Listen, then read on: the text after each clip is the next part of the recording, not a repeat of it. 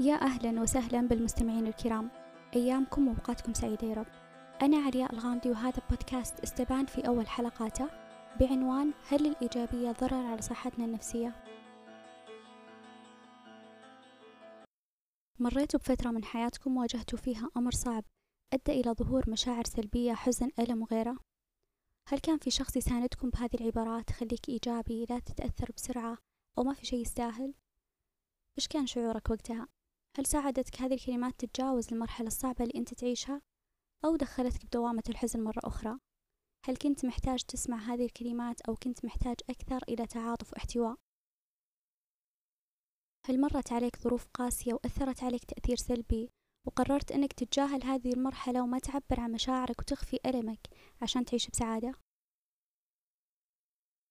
لما ذكرت مصطلح الإيجابية بعنوان الحلقة المقصد ما كان أبدا عن الإيجابية الصحية اللي هي بمعنى أنك تتعامل وتتكيف مع الواقع مع محاولة تغيير ما تريد أن تغيره وأن يكون عندك رغبة في إصلاح الذات وإرادة حقيقية للتغيير الأفضل والقدرة على التعامل مع المشاعر. كان المقصد موجه نحو الإيجابية السامة. ممكن يكون هذا المصطلح جديد على البعض ويتساءلون عن معناه. كيف ممكن الإيجابية اللي دائما نتكلم عنها ونحث عليها تكون سامة؟ أي أمر بيزيد عن حده الطبيعي ومستواه المطلوب بيكون سام ومضر وغير صحي. الإيجابية السامة هي إفراط وتعميم لمفهوم السعادة والتفاؤل مما يؤدي إلى كبت مشاعر طبيعية يمر بها الإنسان في حياته مثل الحزن واليأس والإحباط وغيرها من المشاعر. أو بمعنى آخر هي التركيز على الأمور الإيجابية فقط مع رفض وإنكار أي مشاعر سلبية أخرى ومنع الآخرين أيضا من التحدث عن مشاعرهم السلبية. الشخص اللي عنده إيجابية سامة يخفي مشاعر حقيقية يعيشها ويشعر بالذنب إذا ظهرت عليه هذه المشاعر. ما يسمح لنفسه يعيش الشعور السلبي ودائما يبغى يعيش بإيجابية حتى وإن كان من داخله غير مقتنع بذلك. وهذا الأمر غير منطقي وغير طبيعي إننا فقط نعيش مشاعر السعادة والفرح والسرور ونكون فقط عايشين بدائرة الإيجابية المغلقة. ممكن الشخص يمارس الإيجابية السامة على نفسه إذا أنكر الإنسان وجود المشاعر السلبية وتجاهلها بيصير عنده كبت تبدأ تتراكم هذه المشاعر وتظهر بطريقة أخرى. إحدى مقولات عالم النفس فرويد ذكرت أن المشاعر المكبوتة لا تموت أبدا إنها مدفونة وهي على قيد الحياة وستظهر لاحقا بطرق بشعة. كيف ممكن تعبر هذه المشاعر المخفية عن وجودها على المدى البعيد؟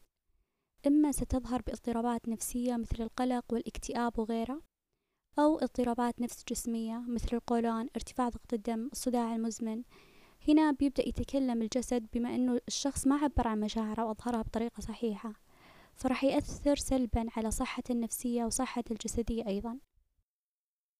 الإيجابية السامة ممكن يمارسها الشخص أيضا على المحيطين فيه في التقليل من مشاعرهم وظروفهم الصعبة بعبارات ممكن تضرهم أكثر من أن تنفعهم.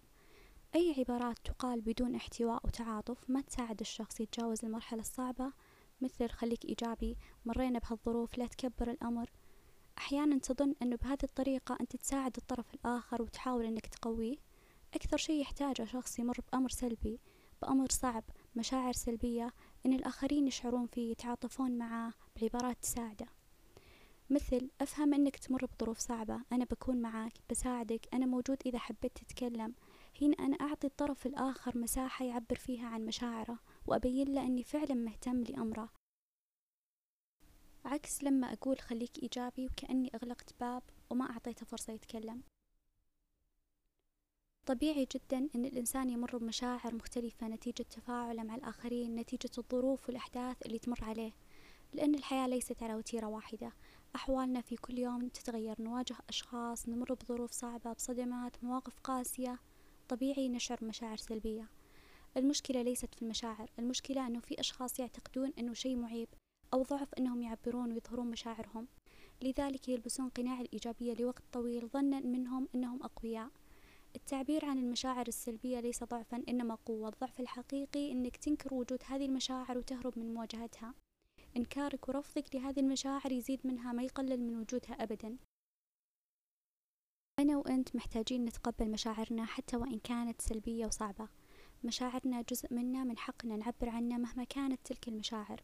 إحباط ألم خيبة قلق خوف لازم نعرف كيف نفهمها بشكل سليم ونتعامل معها بأمان. ضروري نتقبلها ونحتويها ونعبر عنها ثم نطلق سراحها بسلام. أنا وأنت محتاجين نعيش مشاعرنا حتى وإن كانت صعبة عشان نعرف نقيضها من المشاعر. إذا ما عشنا الخوف ما رح نعرف شعور الأمان. إذا ما عشنا القلق ما رح نعرف شعور الطمأنينة. وإذا ما عشنا الحزن ما رح نعرف الفرح. أعطوا مشاعركم حقها بدون رفض وكبت. وكونوا متزنين وواقعيين بإظهاركم لمشاعركم والتعبير عنها. جميعها مشاعر مؤقتة ستزول. افهم سبب وجود تلك المشاعر ابحث عن حلول تعامل معها بمرونة بدون أن تقسى على نفسك وتحملها فوق طاقتها. أعطوا الآخرين مساحة يعبرون عن مشاعرهم بدون مثالية وإيجابية سامة. أعطوهم مساحة مريحة للحديث لأنه بيكون أول خطوة في سلم حل مشكلتهم.